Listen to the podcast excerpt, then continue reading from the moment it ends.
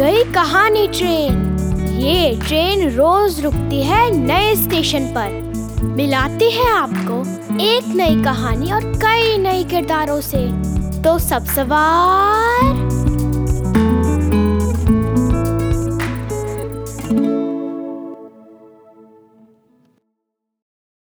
आज की हमारी कहानी है प्लूटो पत्रिका से कौआ और इसे लिखा है पीयूष सेक्सरिया ने। मेरे घर एक कुत्ता था। उसकी रोटियाँ पड़ी पड़ी सूख जाती थीं। एक कौआ रोटी के टुकड़े को बगीचे में ले गया। उसने चोंच से ज़मीन खोदी और रोटी को उस गड्ढे में दबाकर मिट्टी से ढक दिया।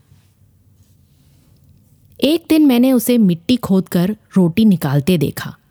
उसे याद रहा कि रोटी कहाँ दबाई थी। उसने चोंच में दबी रोटी को पानी में डुबो दिया। वो मुलायम हो गई तो उसे खा गया। मैंने एक वीडियो में देखा, एक कौआ बर्फ़ पर फिसल रहा था।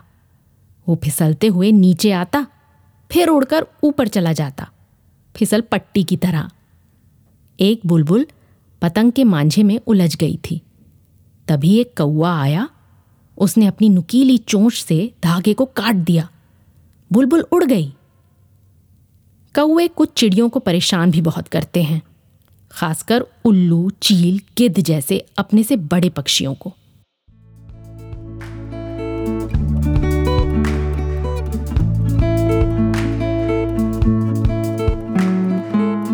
आशा है ये कहानी आपको पसंद आई होगी।